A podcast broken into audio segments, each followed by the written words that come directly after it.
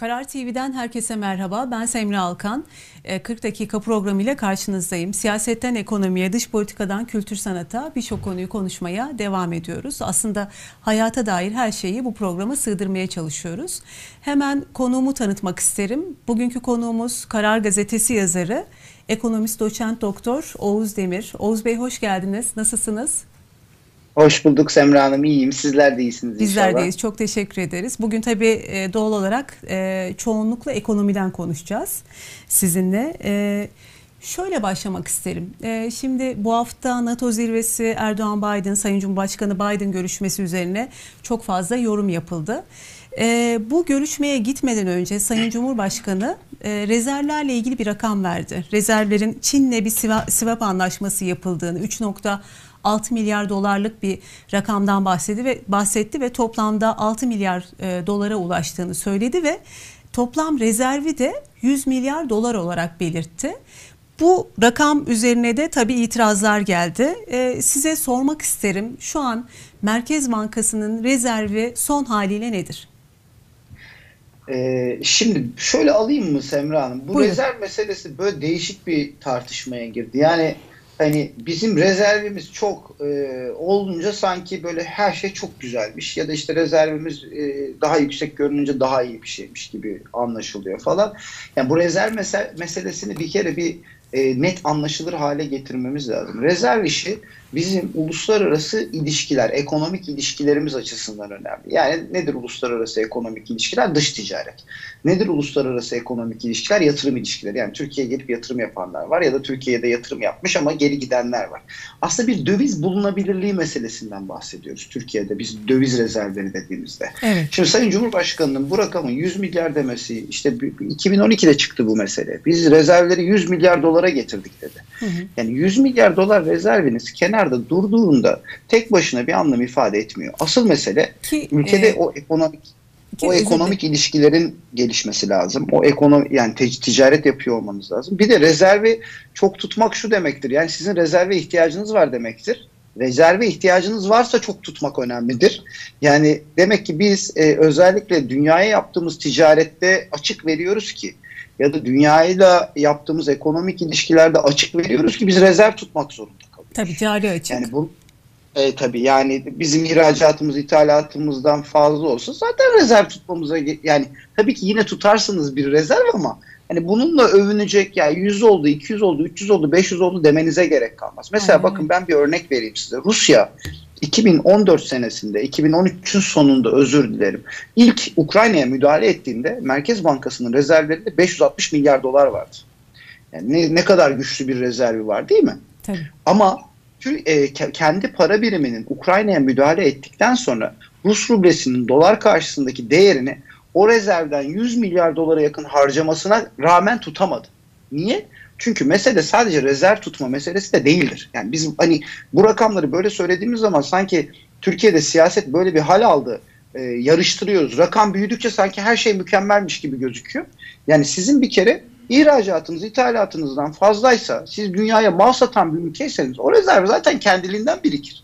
Yani o rezervi biriktiriyoruz diye işte insanlara caka satmanıza gerek kalmaz, öyle söyleyeyim.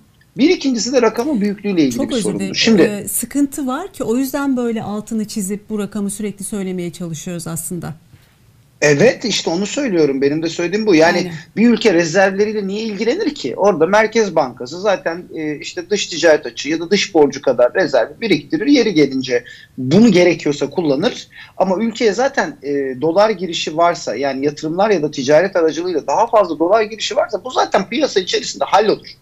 Ama siz bunu neden bununla övünülüyor? Şu anda bir kere her şeyden önce bu 128 milyar dolar nerede sorusu üzerinden çıkıyor. Evet. Yani bu mesele gündeme geldi. Şimdi durumu kurtarmaya çalışıyorlar. 100 milyar dolar gene rezerv birikti. Bakın diye. Şimdi bakalım bu 100 milyar dolar mıymış? Bir de onu anlamak lazım. Yani vatandaş madem bu kadar ilgileniyor bu rezerv meselesiyle, şimdi bunu yani çok daha anlaşılır hale getirmeye çalışarak anlatmaya çalışın. Birincisi rakam 100 milyar dolar değil. 93 milyar dolar Merkez Bankası'nın 4 Haziran tarihinde yayınladığı rakamlara göre. Ki bu brüt rezerv. Evet, hayır bu brüt de değil. Bu toplam rezerv. Toplam rezerv nedir? Sizin döviz rezerviniz vardır. Bir de altın rezerviniz vardır. Altının da döviz karşılığı vardır. Yani bunlar likittir. Yani birbirine çok hızlı dönüştürülebilir. Siz altını çok hızlı satabilirsiniz ve dolar cinsinden parayı hesabınıza koyabilirsiniz. Bu ikisinin toplamı 93 milyar dolar. Şimdi altını bir kenara koyalım. Brüt rezervimize bakalım. Yani çünkü şu an likit olan o. Evet. O da 49.6 milyar dolar. 6 milyar dolar bizim brüt döviz rezervimiz var. Bunun brüt bu toplam bütün rezervlerin toplamı. Şimdi bu rezervin içerisinde şu da var. Yani bizim Merkez Bankamız biliyorsunuz bankaların bankasıdır. Tabii. Bankalar, siz bankaya bir tüketici olarak götürürsünüz, 100 dolar yatırırsınız ya da 100 lira yatırırsınız. O lira ya da doların karşılığında Merkez Bankası'na o banka yarın bir gün bu para yatıranlar parasını geri çekerler diye bir kısmını Şu an Oğuz Bey'in sesini duyamıyoruz ama bağlantı... Şu an geliyor mu sesim? Şu an geliyor Oğuz Bey, buyurun. Merkez Bankası'na bankalar emaneten bu parayı koyarlar. Emaneten koyulan bu parayı düştüğümüzde bizim elimizde net kalır. Yani gerçekten Merkez Bankası'nın parası olan tutar. Evet. Bu tutarda şu anda en son açıklanan rakam yanılmıyorsun 13-14 milyar dolar civarıydı. Bu sizin aslında operasyonel gücünüzdür. 13-14 milyar. Yüksek olduğu yıllardan biri 2016 senesiydi Semra Hanım, 35 milyar dolardı. Yani böyle hani 10 milyar, 100 milyar da 10 milyar dolara gelmedi. 35 milyar dolar da 10 milyar dolara düştü. Ama bir şey daha var. Bu operasyonel paranın içerisinde bilanço dışı yükümlülük dediğimiz, yani bilançoda gözükmeyen bizim Merkez Bankamızın kısa vadeli borç alıp, yani dolar aldığı ya da farklı para birimlerini aldığı ama dolar cinsinden ifade ettiğimiz swaplar var. Evet. Onları da düştüğümüzde 56 milyar dolar eksiye kalıyoruz. Ben bunu şöyle anlatıyorum Semra Hanım. Biz dünyayla helalleşirsek, yani alacağını al, vereceğini ver, biz sizinle helalleşelim, biz ülkeyi kapatıyoruz dersek, biz 56 milyar dolar dışarıya ödemek zorunda kalıyoruz. Evet. Dolar cinsinden. Dolayısıyla aslında Cumhurbaşkanı'nın söylediği rakam, yani 93 milyar dolar da belki o yuvarladı 100 milyar dolar dedi. Evet, işte şeyden gelecek, işte Çin'den gelecek tutarı da koydu bu son söylediğiniz. Hani 100'e doğru gidiyor dedi. Merkez Bankası da bu 128 milyar dolar kayıp ve eksi rezervden ötürü bir miktar rezerv toplamaya çalışıyor her fırsatını bulduğunda. Dolayısıyla 100'e doğru gittiğini varsayalım. Ama soru şu, o 100'ün içerisinde 100 bizim değil, hani altın var. Altınları bir kenara çıktık. Geriye kalıyor işte yaklaşık 50 milyar dolar. Bunun bankaların olan kısmı var. Onu da çıktığınızda 40 milyar dolara yakın bir rakam da o. 13-14 milyar dolar kalıyor. Bunun da yaklaşık 60-70 milyar dolar da dışarı, yani başka ülkelerin merkez bankalarının sahip olduğu rezerv var. Swap dediğimiz o. Geriye kalıyor eksi 56 milyar dolar. Yani kasada 13 milyar dolar var ama 69 milyar dolar da bizim değil. Böyle bir durum var. Dolayısıyla hani vatandaşın burada anlaması gereken nokta şu. Anlaması da çok şöyle önemli. Bu rezerv kırılganlığı Türk lirasının üzerinde bir baskı yaratıyor. Neden? Az önce ne söyledim? Dedim ki bu rezervin önemi uluslararası ticaret ve uluslararası yatırımlar açısından Türkiye'nin durumu iyi mi değil mi bunu anlatabilmek. Ya da burada bir sorun olursa bunu çözebilmek. Şimdi vatandaşın uluslararası ticarette bir işi var mı? Yok. Tabii. Uluslararası yatırımda bir işi var mı? Yok. Ama bu uluslararası ve bu uluslararası ticaret ve uluslararası yatırımdan ötürü biz açık verdiğimizde Türkiye'nin dolar bulması gerekiyor. Bu doları bulmak ise açıklar biriktikçe daha pahalı hale geliyor. Ne cinsinden daha pahalı hale geliyor? Türk lirası cinsinden. Bu Türk lirasının değer kaybı anlamına geliyor ve bu maalesef Türkiye ithalat üzerinden üretim yapan ya da ithal malları tüketimde kullanan, yani bunun oranı yaklaşık %80'e geldi şu an, %90'a geldi şu anda. Türk lirası değer kaybettiği andan itibaren fiyatlara yansıyor Semra. Çok doğru. Dolayısıyla vatandaş her şeyi daha pahalıya satın almış oluyor. Yoksa vatandaşın rezervle bir ilgisi olmaz. O teknik bir meseledir.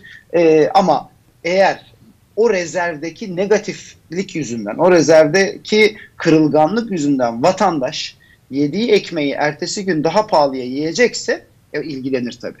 O zaman da benim 100 milyar dolar rezervim var demeniz bir şey ifade etmez. O rezervin ne kadarı sizin diye size sorarlar. Ama şurada şöyle, yani şu an şöyle bir gerçek çıkıyor. Rezervimiz nette baktığımızda ekside.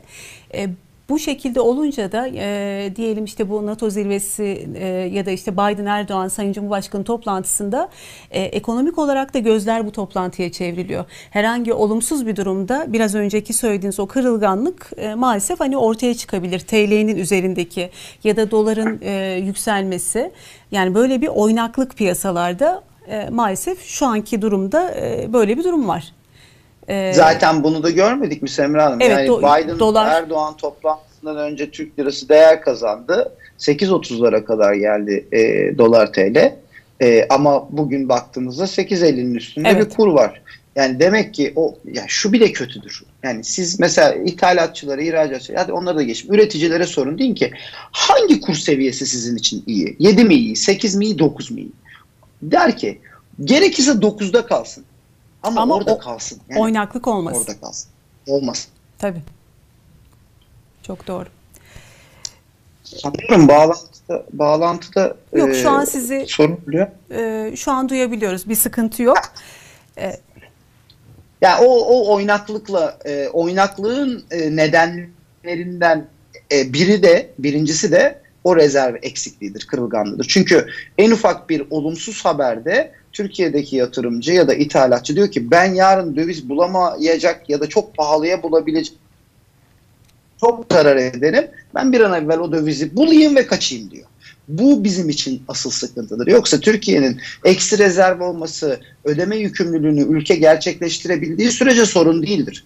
Ama ödeme yükümlülüğünü gerçekleştirecek kurum ve kuruluşlar burada sıkıntı yaşayacaklarını düşündükleri an oynaklık alır. Tabii.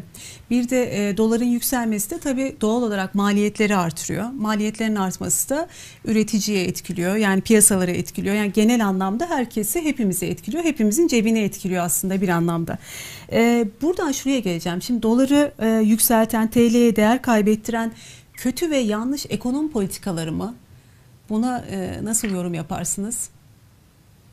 Tabii yani baştan aşağı siz yıllardır hep açık veriyorsanız, bakın bizim cari açık vermediğimiz, yani ithalat, ihracat ve hizmet ticaretinin bizim lehimize pozitif oldu. Yani ülkeye ticaretten ötürü döviz girişiyle döviz çıkışı arasındaki farkın döviz girişi lehine olduğu tek yıl kriz yılı olan 2019 senesi.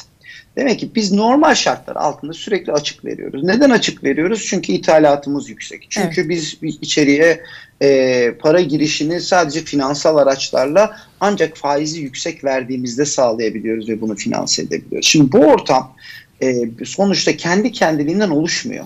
Yani bu ortamın oluşmasının temel nedeni Türkiye'de bir sanayi politikasının katma değer yaratacak ve dolar yaratacak, döviz yaratacak şekilde tasarlanmıyor olması.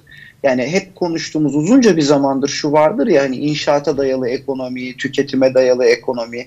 Yani bu yapı maalesef Türkiye'yi rant temelli bir zenginleşmeye ve bu zenginleşmenin tüketime dönmesine, tüketimin evet, ise dışarıdan karşılanmasına. Burada bir parantez açacağım, özür dilerim. Sanayiciler hatta maalesef AVM inşaatı yapar oldu.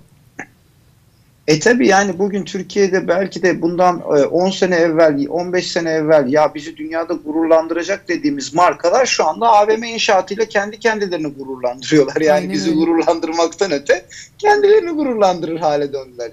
Bugün konut fiyat endeksi açıklandı. Konut fiyatları bir senede pandeminin olduğu dönemde %35 artmış. Yani demek ki burada bir rant var. Ama buradaki sorun şu Semra Hanım, bu konutun değerinin artması demek. Yani o bir değer yaratmıyor. Durduğu yerde konuta birileri daha fazla talep gösterdiği için o konutun fiktif olarak, hayali olarak değeri artmış oluyor. Zenginlik nakde yansımıyor, varlığa yansıyor. Yani bizim iktisatta çok önemsediğimiz bir stok ve akım ayrımı vardır. Evet. Stokta artıyor ama akışı yok. Hani derler ya böyle şeye, esnafa girdiğinizde işler nasıl dersiniz? Ya der ki işte akar yok evet, mesela. Yani bu ekonomi çok basit bir şeydir bir tarafıyla baktınız ya. Akarınızın olması gerekir.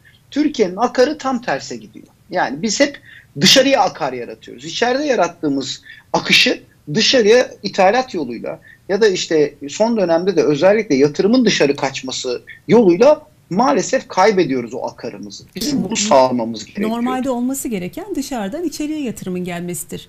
Beklenen de odur. maalesef. Yani aslında eğer ihtiyacınız varsa bu böyledir. Yani siz Türkiye'de yeterince tasarruf edebiliyor olsanız, evet, Türkiye zaten bu tasarruflarla yatırımları finanse edebiliyor olsa, dolayısıyla yatırımların maliyeti düşse, o yatırımla üretilen ürünlerin fiyatları düşse, sizin dışarıdan sermaye transferine ihtiyacınız kalmaz. Dışarıya mal satarsınız, tasarrufunuz cari açığa döner. Ama cari fazlaya döner. Yani bu çok tartıştığımız bir meseledir bizim iktisatçılar arasında. Şimdi geldiğimiz nokta maalesef bu değil. Türkiye'de uzun zamandır bu değil ve bu durup dururken olmadı. Yani Türkiye'de uzun zamandır bir de eskiden şöyleydi, hani işte istikrarsızlık vardı, yatırımcı önünü göremiyordu, faizler çok yüksek. Yani 20 yıldır tek parti hükümeti, hatta son 3 yıldır da tek adam tarafından yönetiliyoruz. Normalde beklenen istikrarın aslında çok iyi noktada olması gerekir. Yani şu söylediğinizden bu kadar uzun süreli, hatta bir de şu söylendi, hani başkanlık sistemiyle birlikte kararlar çok daha hızlı alınacak. Hatta Sayın Cumhurbaşkanı şöyle de bir cümlesi vardı, hatırlarsınız, hani yetkiyi bana bir verin, bakalım hani neler olacak gibi, hani tam cümleyi hatırlamıyorum ama her şey çok iyi olacak minvalinde bir cümleydi. Faizin belini kıracağım ben demişti. Evet. Enflasyon belini kıracağım demişti. Şimdi Semra Hanım bakın, evet, tek, yani bu tip tek elden yapılan yönetim tarzları hızlıymış gibi gözükür. Ama bir noktadan sonra maalesef karar alamaz hale gelir ya da verdiği kararlar aslında toplumun geniş kesimlerinden eğer görüş alınarak verilmiyorsa verimsiz hale gelir. Bizim yaşadığımız şey bu şu anda. Yani şimdi orada bir maalesef Cumhurbaşkanı toplumla olan iletişimi şu anda çok zayıf. Toplumun ne istediğini, ne arzu ettiğini oraya iletemiyoruz. Orası duymuyor. Ya duymuyor ya iletilmiyor. Neyse işte, yani bunun sonucu önemlidir. Nedenlerinden daha ilerisi. Şimdi böyle olunca da verilen kararlar maalesef verimsiz hale geliyor. Bugün ben son 3-4 seferdir, yani salgın yönetiminde hızlı bir yol alabildik mi biz Türkiye'de? Alamadık. Maalesef. Ekonomik krizin yönetilmesinde hızlı bir yol alabildik mi? Yok. Ya bakın, çok basit bir örnek. Ben bunu gazetede de yazdım. Evet. Müsilaj'ın ilk haberi ne zaman çıkmış biliyor musunuz Semra Hanım? İlk, yani bu yıl. Bu arada 2008'lere falan gidiyor müsilaj meselesi ama bu yıl çok, hani artık bütün denizleri kapsadığı için, özellikle Marmara ve Ege'ye doğru kaydığı için, Karadeniz'e kaydığı için çok önemsendi. Bu yıl ilk haber Şubat ayının 4'ünde çıkıyor müsilaj meselesinde. Bakın aradan 5 ay geçiyor, 4,5 ay geçiyor. Biz müsilajla ilgili Sayın Cumhurbaşkanı ilk kez talimatı Haziran ayının 5'inde veriyor. Yani aradan 4 ay geçtikten sonra böyle hızlı bir sistem, yani sistem hızlanacaktıysa acaba yavaşı neydi diye soruyorum ben kendi kendime. Yani hızlı olan sistem hepimizin hemfikir olabildiği, bir çevre felaketinde 4 ayda karar alabildiyse Allah aşkına yavaşı neydi bunun? Yani bunu bana birisi anlatsın. Ya bu işler toplumsal, yani hızlı karar vermekle birlikte karar vermek arasında bir dengesinin olması gerekir yönetimlerin. Aynen. Biz hızlı karar vereceğiz propagandasıyla birlikte karar vermeyi tamamen yok ettik. O zaman da bir grubun, bir zümrenin kendileri için ya da kendi siyasi bakış açıları için ya da kendi ekonomik bakış açıları için faydalı olan noktada verdikleri karar nedeniyle birçok insanın zarar gördüğü bir yapıya dönüştü. Şimdi karar saat 11'de bir grup oturup hadi böyle bir kararname çıkaralım dediğinde gece saat 1 itibariyle o karar resmi gazetede yayınlanıyor ve 2 saat içerisinde uygulanır hale geliyor. Geçmişte nasıldı? Parlamentoda bu tartışılırdı. Tabii. Ben birçok kez Adalet ve Kalkınma Partisi iktidarının bu ülkede toplumun geniş kesimleri itiraz ettiği için, itiraz etme fırsatı bulabildiği için yasaları geri çektiğini hatırlıyorum. Yani demek ki yani birçok kararı tartışmak, farklı zümrelerle danışmak gerekir ki verimli olabilsin. Ekonomide ise bu çok gereklidir. Yani siz ekonomide hızlı karar almanın iyi bir şey olduğunu düşünüyorsanız bu kriz anlarında geçerlidir. Ama sürekli krizin içerisinde bulunmak bir norm haline geldiğinde artık birlikte karar almak zorundasınızdır. Yoksa kriz devam eder. Yani rutini devam ettirebilirsiniz hızlı karar alarak. Ekonomide yaşadığımız son 3 senedir budur. Krizi norm haline getirip bunun içerisinde yaşayıp bu minvalde alınan kararlarla krizi devam ettiriyoruz. Buradan çıkabilmemiz için bizim birlikte hareket etmemiz lazım. Ve maalesef bu tek başına bir kişinin alabileceği ya da bir Merkez Bankası başkanının oturduğu yerden çözebileceği bir sorun değil. toplumun birlikte çözebilmesi gereken, birlikte karar vermesi gereken bir süreç. Burada zarar görenler ve fayda sağlayanlar var. Bunların bir araya gelmesi gerekiyor. Aslında bütün konular sizin de bu şu an ekonomiyle ilgili özellikle konuşuyorsunuz. Sisteme gidiyor. Yani sistemde sıkıntı olmasından kaynaklı birçok yerde sıkıntı yaşıyoruz. Biraz önce örnek verdiğiniz çevreyle ilgili örneğin. Müsilaj 2010 bu yılın başında aslında tespit edilmiş ki öncesinde profesörler 5-6 yıl öncesinden bu konuyu yazıyorlar, çiziyorlar, makaleler, durumu anlatıyorlar ama şu ana kadar daha yeni bir şeyler oluyor. Bir de şu var, hatırladığım kadarıyla 3-4 ay oldu bu iklim kriziyle ilgili bütün bakanlar bir araya gelip iklim krizine karşı şunlar yapılmalı diye böyle bir verimli bir toplantı görüntü de yapıldı. Yani bu toplantı yapılıyor ama çevreyle ilgili baktığımızda hiçbir şey yapılmıyor. Yani şey gibi söylem var ama uygulamada sıkıntı var. Bu da aslında bir anlamda sisteme dayanıyor. Ben bir de şuraya geleceğim. Bugünkü yazınızı çok ilgiyle okudum. Başlığı daha yoksul bir Türkiye başlıklı bir yazı kaleme aldınız bugün. Bu yoksullukla ilgili, yani bu sorunun detaylarına biraz iner misiniz? Yani şunu soracağım. Yoksulluk bizim kaderimiz mi oldu Oğuz Bey? Şimdi yoksulluk bizim kaderimiz haline geliyor. Yoksullukla ilgili 3 kavram yazıda da bahsettim. Birincisi yoksulluk Türkiye'de yayılıyor. Yani neden yayılıyor derseniz rakamlar bir kere rakamsal olarak yayıldığını görüyoruz. Bakın bu 2020 yılında yapılan TÜİK araştırması ve 2019 soruluyor katılanlara. Yani bu bir örneklem üzerinden yapılan bir araştırma. Ve soruluyor diyor ki yani ne kadar gelir elde ediyorsunuz? Bakın 17.2 milyondan 17.9 milyona çıkıyor yoksul sayısı. 700 bin kişi 2019 verileriyle artıyor. Buna bir de pandemiyi koyacaksınız. Pandemide bizim 6 milyona yakın vatandaşımız ya iş kaybetti ya gelir kaybetti. Yani bu kısa çalışma ödeneği olsun, ücretsiz izin uygulaması olsun ya da iş battığı için iş yerleri işten çıkarılmış insanlar olsun. Şimdi bu açıdan baktığınızda burada çok daha büyük rakamlar söz konusu olabilir. Ben daha önce gene karardaki bir yazımda kaba bir hesapla 22 milyona ulaştığını hesap etmiştim. Yani az önce 18 milyona yaklaştığını söylediğim rakam 2020'yi denk getirdiğinizde belki 3-4 milyon daha artacak. Şimdi bir yayılıyor dedim. Yani bunun yayılmasının nedenlerinde pandemi tabii ki 2020 senesi için önemli bir etken ama 2019'da pandemi yoktu ki. Yani burada 700 bin yoksul artmış. 2, bir de bu yoksulluk hesabı biliyorsunuz Türkiye İstatistik Kurumu'nun medyan gelir dediğimiz bizim ortadaki kişinin gelirine bakar. Yani o 84 milyon kişinin gelirini tek tek sıralar küçükten büyüğe doğru 42 milyon birinci kişinin geliri ne kadar? O 33 bin liraymış. Ortalaması 64 bin lira. Yani bütün geliri 84 milyona böldüğünüzde o zamanki nüfus üzerinden söyleyeyim 82 milyona böldüğünüzde 69 bin lira çıkıyor. Ama o 82 milyonu alttan yukarı doğru sıralarsanız işte 41 milyon birinci kişinin geliri 33 bin çıkıyor. Bu şu demek, gelir yoksullukta yığınlaşmış demek. Yani o aradaki farkın artması bu demek. Zaten sayısı da artmış. Yani 18 milyona çıkmış. Öte taraftan dönüp baktığınızda bu 700 bin kişinin yaygınlaşıyor demiştim. Bir de derinleşiyor. Bu 700 bin kişinin 120 bini yüksek öğretimde. Yani yeni yoksul sınıfına düşmüş. 700 bin kişinin 120 bin üniversite mezunu. Cumhuriyet'in bize öğrettiği en önemli şeylerden biri şuydu. Benim annem ve babam öğretmen. Yıllarca işte bir köyümüz de var Amasya'da. Verimli de bir köydür. Yeşilırmağ kenarında. Ben böyle zaman zaman çok toprağı sevdiğim için ben çiftçi olacağım dermişim. Annem ve babam dermiş ki sen okuyacaksın çocuğum, okuman gerekir. Senin başka bir çıkışın yok.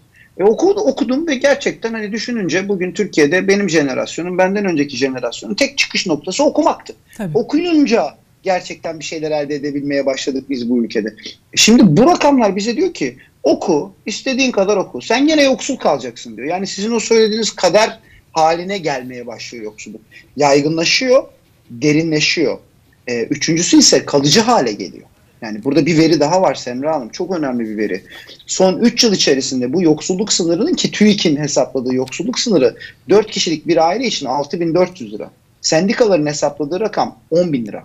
10.000 lira ve 6.400 arasında kalan gene 3 milyona 4 milyona yakın insan var. Yani böyle baktığınız zaman zaten benim az önce yaptığım hesaba gelmiş yoksulluk. 22 milyon yakın yoksul var zaten bu ülkede. Ve kalıcı hale geliyor. Kalıcı hale geldiğinde şuradan anlıyoruz.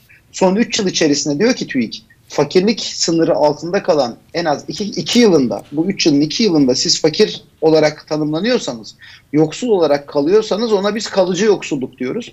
Ve bu oran %13.7'ye gelmiş. Yani 81 milyon üzerinden hesap yaparsanız, az önce 82 milyon üzerinden hesap yaparsanız yaklaşık 11 milyon insan kalıcı olarak yoksul. Bakın 11 milyon insandan bahsediyoruz. Bu Avrupa'da... Oğuz Bey'de bir sesinde sıkıntı. Evet, özür dilerim. Eskiden şöyle diyorduk Semra Hanım, küçük bir Avrupa ülkesi kadar yoksulumuz var diyorduk. Bugün orta sınıf bir Avrupa ülkesi kadar, Hollanda'ya yakın bizim yoksul insanımız var. Yani şimdi bu biz işte yıllarca okuyoruz, yazıyoruz, hocalarımız yazıyor, okuyor, sizler gazeteciler yazıyorsunuz, okuyorsunuz. Biz niye yapıyoruz bütün bu işleri? Yani bir kere bunun bir cevabı olması gerekiyor. Bütün bu meselelerin arkasında yatan şey insanların hak ettikleri yaşamı yaşayabilecekleri bir ortam ya da en azından asgari standartları yaşayabilecekleri bir ortam sağlanması, değil mi? Biz milyarlarca lira parayı bu ülkenin milletvekillerine, bakanlarına, kamuda çalışan bürokratlarına neden veriyoruz? Yani bu sorunun benim için tek bir cevabı var. Bu ülkedeki 82 milyon o dönem, bugün 84 milyon insanın her birinin en azından belirli bir minimum standarda sahip yaşayabiliyor olmasını sağlamak, öyle değil mi?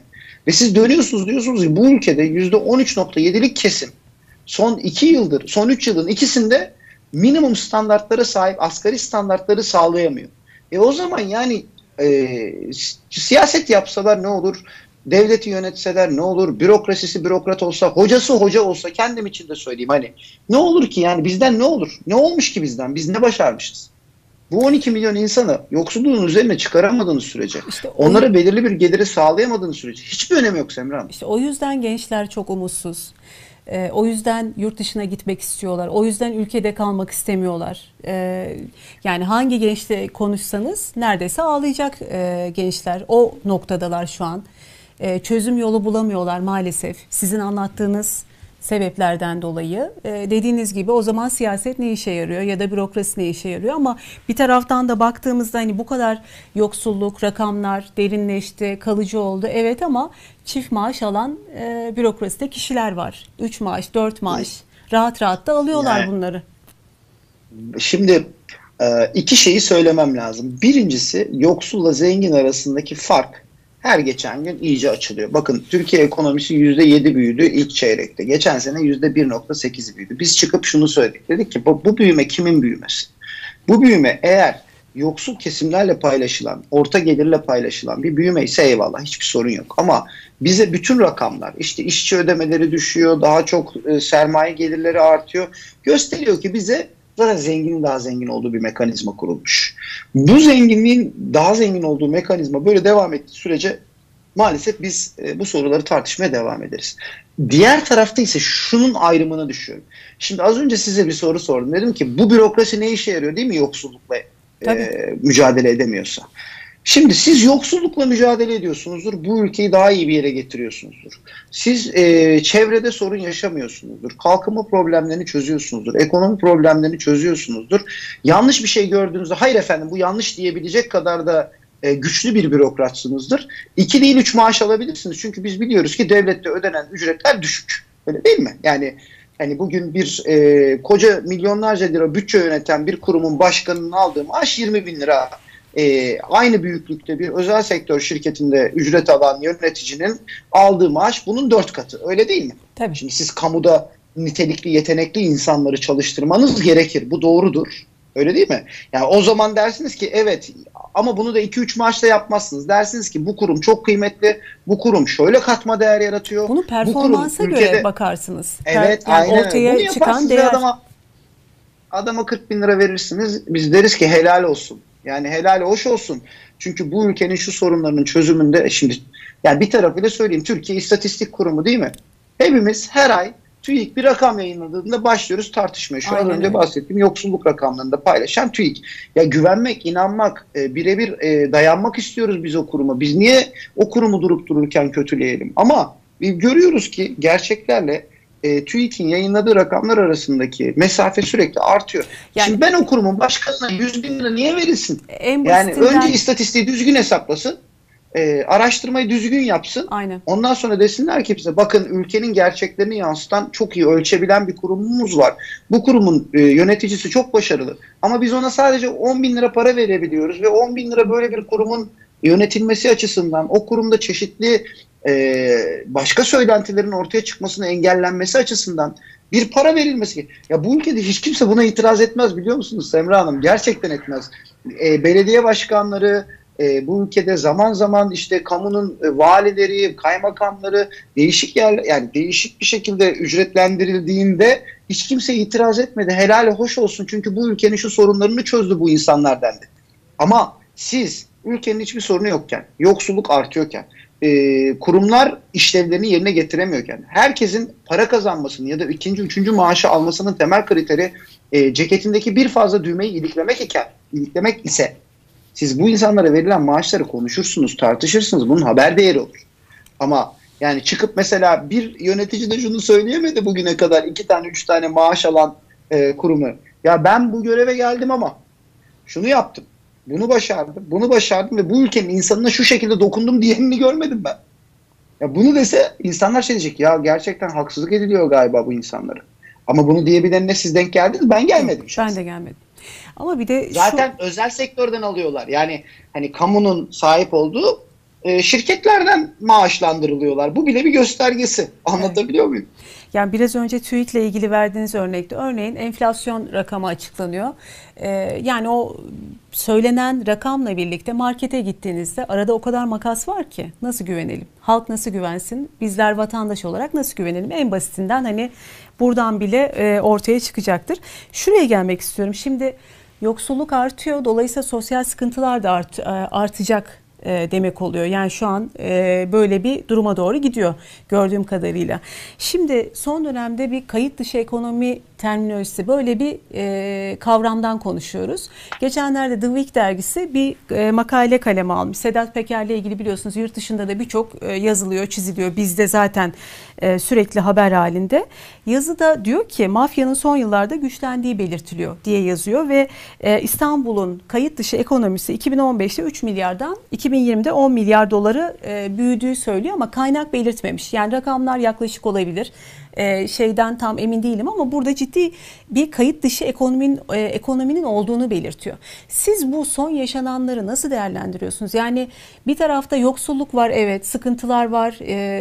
Yani gençler umutsuz, yurt dışına gitmek istiyor. Sanayici burasına kadar borç içinde, borcu çevirebilme sıkıntısı. Yani çok fazla sıkıntı var, dert var vatandaşın. Bir taraftan da salgın hepimizi zorlamış durumda, yorulmuş vaziyetteyiz. Ama bunlar varken biz şu an ne konuşuyoruz? İşte şu milyon dolarları şu kişiler almış, şöyle olmuş, şu telefon gitmiş, işte uyuşturucu üzerinden yapılan kayıt dışı paralar ya da silah ticareti gibi böyle konuları konuşuyoruz maalesef. Siz bu bir ekonomist olarak şu son yaşadıklarımızı nasıl değerlendiriyorsunuz? Şimdi Semra Hanım şöyle bir söz hatırlıyorum ben. Anayasa bir kere delinse bir şey olmaz denmişti değil mi? Evet. Anlatayım. Bakın anayasa bir kere delinirse bunlar olur. Çünkü eğer hukukun içerisinde esnetmeye başlarsanız tanıdığı olan, bildiği olan, işini yürütmeye çalışan insanlar da o hukuku buldukları her yerden esnetirler. Zaten yaşadığımız süreç işte Sedat Peker'in anlattığı meseleler. Evet. Bütün bu meselelere bakıldığında hukukun eğilip büküldüğü, etrafından dolanılması için milyonlarca dolarlık, euroluk paraların konuşulduğu. Öyle değil mi? Yani tabii. Meseleler. Ne zaman Türkiye'de bu mafyanın azaldığı dönemleri biz yaşadık? Mesela özellikle Adalet ve Kalkınma Partisi. Kendisi bununla gurur duyduğu için söylüyorum. 2000'li yılların başında biz mafyayı çökerttik dedi değil mi? Yani gelmesinde de ilk söylediği şey de buydu. Evet. Bu... Nasıl çökertti? Yani böyle şey mi yaptı? Adalet ve Kalkınma Partililer çıktılar sokağa, mafyayı mı kovaladılar? Böyle bir şey yok. Tabii. Ne oldu? Hukuk işledi. Yasalar işledi. Polis bu konuda emniyet güçleri kendilerini güvende hissettiler ve yapmaları gerekenin ne olduğunu hukuk çerçevesinde bildiler. ve operasyonlar yapıldı. Savcılar görevini yaptı. Yani öyle değil mi? Yanlış düşün yani. Yo, doğru. Yapılması gereken yapıldı aslında. Çok da fazla bir şey yapılmadı. Demek ki yapılması gereken bazı şeyler yapılmıyor ki Türkiye'de son dönemde özellikle son 5-6 yılda kamusal birçok ilişkide akçeli işlerin dedikodularının bile artması zaten bunun bir göstergesi. Yani dedikodu olarak artıyor bunlar. Hepimiz vatandaşın içerisindeyiz, sokaktayız, insanlar ya bir işte vergi dairesine gidecek olsa bile, vergi dairesinde bir işi olsa bile ben acaba işte iktidar partisinden birini bulursam işimi kolayca halleder miyim? Yani illa akçeli bir şeyden öte nüfus ticaretini, nüfuzlu olmanın, kıymetli olmanın. Bu bir ülkeye dönüş. Yani sistemden ziyade işte sistemde sıkıntı olduğu için kişiler konuşuluyor. Şahıslar üzerinden konuşuluyor. Şu kişi bu kişi şunu demiş, şu parayı almış. Yani iddia tabii, hani bunların araştırılınca tabii. göreceğiz ama. Ben ama sen şunu söylüyorum, iddiadan öte Semra Hanım, hukuk çalışmadığı andan itibaren geriye kalan meseleyi siz az önce kayıt dışı ekonominin miktarı ya da işte büyüdüğünden bahsettiniz. Hukuk devre dışı kaldığı andan itibaren bu tip yapılar büyür. Kayıt dışı ekonomi büyür, kayıt dışı yapılar büyür, mafya büyür. Yani bunun önüne zaten geçebilecek yapıdır hukukun adı. Hukuk budur zaten her şeyden önce. Bizim adımıza, bizim belirli kurallar içerisinde yaşamamızı sağlayan şeydir hukuk.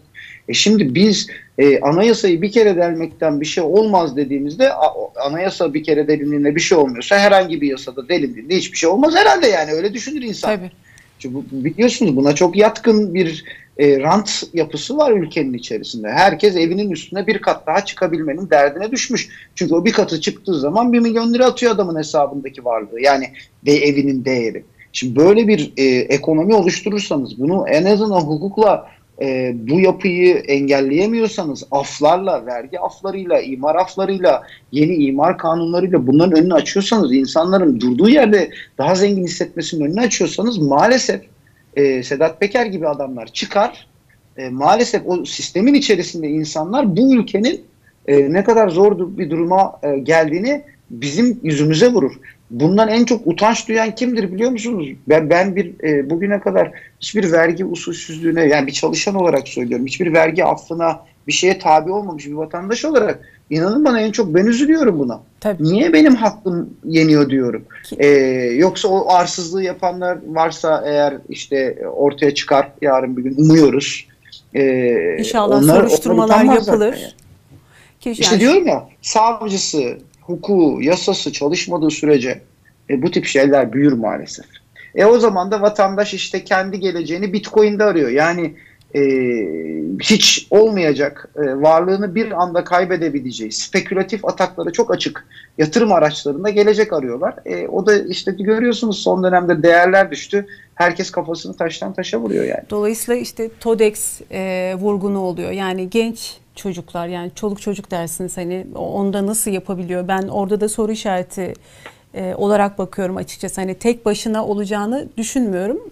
Bu benim hani ilk gördüğümde kanım ama yani bu genç güzel çocuklar, bir şey söyleyeyim Çiftlik Bank örneğin. Yani gençler çok güzel şeyler başarabilirler. Tabii ki. Yani bu ülkenin gençlerinin yapabileceği çok güzel işler var. Çok umutlu da olmamız gerekiyor. Yapacaklar da zaten. O tarafta herhangi bir kaygımız olmasın. Önemli olan o gençlere yasal sınırlar ya da meşru sınırlar içerisinde de çok güzel şeyler yapılabileceğinin sürekli anlatılması, gösterilmesi ve yaşamalarının sağlanabilmesi. Siz onu yoksulluğa mahkum ederseniz, çaresizliğe mahkum ederseniz, öbür tarafta da bilmem ne marka arabanın içerisindeki gençlerin aslında çalışarak, çabalayarak değil de yani başka vesilelerle bunlara sahip olabildiğini gösterirsiniz. O çocuk da diyor ki, ya ben ne uğraşacağım bununla, bak böyle oluyormuş bu iş, ben buna da döneyim diyor. Yani örnekleri iyi örneklerden yaratmamız gerekiyor. Tabii. Zengin olacaksa da insan elbette zengin olsunlar, o zenginliklerin çabayla, emekle, eforla olduğunu gösterebiliyor olmamız lazım ve gençlerin bu fırsata sahip olabildiğini onlara anlatabiliyor olmamız lazım. Yoksa yani işte gördüğümüz duruma düşüyoruz işte. Yani aslında şu an gençlerin teknolojiyi konuşması gerekir. İşte yapay zekayı konuşması gerekir. Bilişimi konuşması, burada işler yapması, yeni unicornların çıkması. Şu ana kadar 2 tane unicorn var bildiğim kadarıyla. Dünyada 500 küsürün üzerinde. Yani bizim burada ilerlemeler göstermemiz gerekiyor. Katma değer üretimi konuşmamız gerekiyor. Konuşmamız gerekiyor ama üretici, sanayici şu an borç içinde. Buraya kadar ben bu şekilde gösteriyorum maalesef. Baktığımızda faiz, devlet olarak borçlanma faizleri çok yüksekten faizle borçlanıyoruz. Yani nereye baksak aslında elimizde kalan bir durum var ama sizin de söylediğiniz gibi benim gördüğüm kadarıyla aslında ekonomiden ziyade sistemde bir sıkıntı. Yani hukuk, kesinlikle, demokrasi, özgürlükler hepimizin konuştuğu konular. Buralarda sıkıntı olduğu için ve zihniyette sıkıntı olduğu için otomatikmen bütün her yeri de silsile halinde etkiliyor. Süremiz de bitiyor farkındayım. Evet. Son bir cümle söylemek isterim. Yani Türkiye hukukunu, demokrasisini, özgürlüklerini dışarıdan 3 kuruş dolar gelecek de doların değeri düşecek diye tasarlamamalı. Az önce tam da sizin söylediğiniz gibi Türkiye sistemini işte daha güçlü, daha rekabetçi ve gençlerin ya da yaşlıların hiç fark etmez hepimizin içinde olabileceği kapsayıcı bir ekonomik modeli geliştirmek için kullanmalı. Bunun sonucunda dolar gelirse gelir, gelmezse gelmez ama zaten otomatikman gelir. Tabii. Anlatabiliyor muyum? Yani uzun vadeli bakmak zorundayız. 3 gün dolar gelir, 5. gün geri gitti işte. Yani 2010 yılından 2012'ye geldi. Şimdi gidiyor işte koşa koşa. Yarın bugün Amerikan Merkez Bankası faiz kararı var. Yarın Türkiye Cumhuriyet Merkez Bankası faiz kararı var. Yani bir anda başka şeylerde konuşuyor olabiliriz. Ama bu geçici de olabilir, kalıcı da olabilir. Yani 3 kuruş para geldi, dolar 8'e indi diye Türkiye güllük gülistanlık olmayacağı gibi Türkiye 9 liraya geldiğinde de bütün böyle işte sorunlarını hiç çözemeyen bir yer olarak tanımlanmayacak. Asıl mesele sorunları bizim çözebiliyor olmamız ve geleceğe güvenle bakabilecek zemini yaratabilmemiz. Bunun için kaynaklarımız var. Yeter ki bu kaynakları hani küçük bir zümrenin kullanımına değil, ülkenin genelinin kullanabileceği paylaşımcı bir mekanizma içerisine dağıtabilmek. Bunu yapmadığımız sürece de biz daha çok bunları konuşuruz. Doğru. Süre tamamlandı ama şeyi de söylemek isterim. Faiz, biraz önce siz de söylediniz. Hani faiz, şu ana kadar faizi düşüreceğiz, faiz şöyle olacak, böyle olacak ama maalesef en yüksek rakamlarda şu an 19. Bu da hani acayip bir durum herhalde. Enflasyon yükseldi. Yani düşüremezler. Düşüremezler Semra Hanım. Düşmez. Düşmesinin ekonomik, rasyonel gerekçelerinin olması lazım. Şu an onlar oluşmadı. Yani Şahap Bey bile... Özür dilerim, Şahap Bey bile gelmeden önce yazıp çiziyordu bu rakamın bu şekilde olmaması. Yani sanki faizi indirilmesi gerekiyor şeklinde yazıyordu ama geldikten sonra sanırım. Faiz indirmek demek piyasaya Türk lirası vermek demektir. Yani bugün Türkiye'ye siz Türk lirası verebilir misiniz? Uygun maliyetle, daha düşük maliyetli. Yani verdiğiniz zaman zaten faiz düşmeye başlar. Verebilir misiniz? Veremezsiniz. Yani bu gerçekle yüz yüzesiniz. Çünkü enflasyon uçar. Evet. Türk lirası inanılmaz hızlı değer kaybeder. Yani Sayın Şahap Kavcıoğlu ya da işte hükümet, Merkez Bankası'nın adına kim karar veriyorsa ekonomik olarak faizi düşüremez. Faizi yükseltebilir. Ona da siyaseten cüret edemez, cesaret edemez. Dolayısıyla biz %19'da sıkıştık kaldık. Böyle de devam edecek gibi gözüküyor maalesef. Oğuz Bey çok teşekkür ederim. Çok sağ olun. Bugün görünen o ki ekonomiyi aslında özellikle konuştuk ama aslında diğer konularda konuştuğumuzda da görüyoruz. Sıkıntı, sorun, sistem, hukuk, özgürlükler, demokrasi. Yani buradaki sıkışmışlıktan dolayı ekonomiye ve diğer konulara sirayet ediyor. Sizin de belirttiğiniz gibi önümüzdeki en sıkıntılı konularda faiz, enflasyon, enflasyonun yüksek olması, hayat pahalılığı, insanların çok daha sıkıntıya düşmesi ve yoksullukla birlikte bizlerin bu sorunlarla boğuşması ve sosyal sıkıntıların da maalesef olması ve bir de şu an hepimizin konuştuğu kayıt dışı ekonomi. Burada pastanın küçülmesi de sanırım bu durumu etkiliyor diye düşünüyorum. Tekrar size çok teşekkür ederim. Çok sağ olun. Teşekkür ederim. İyi yayınlar dilerim. Çok sağ olun. Çok selam. Çok teşekkür ederim. Bugünkü konuğumuz Karar Gazetesi yazarı Doçent Doktor Oğuz Demir'di. Kendisiyle genel ekonomi üzerinden konuştuk ama bütün konular yine hukuk, adalet, özgürlükler tarafına geldi. Önümüzdeki hafta aynı saatte görüşmek dileğiyle. Hoşça kalın.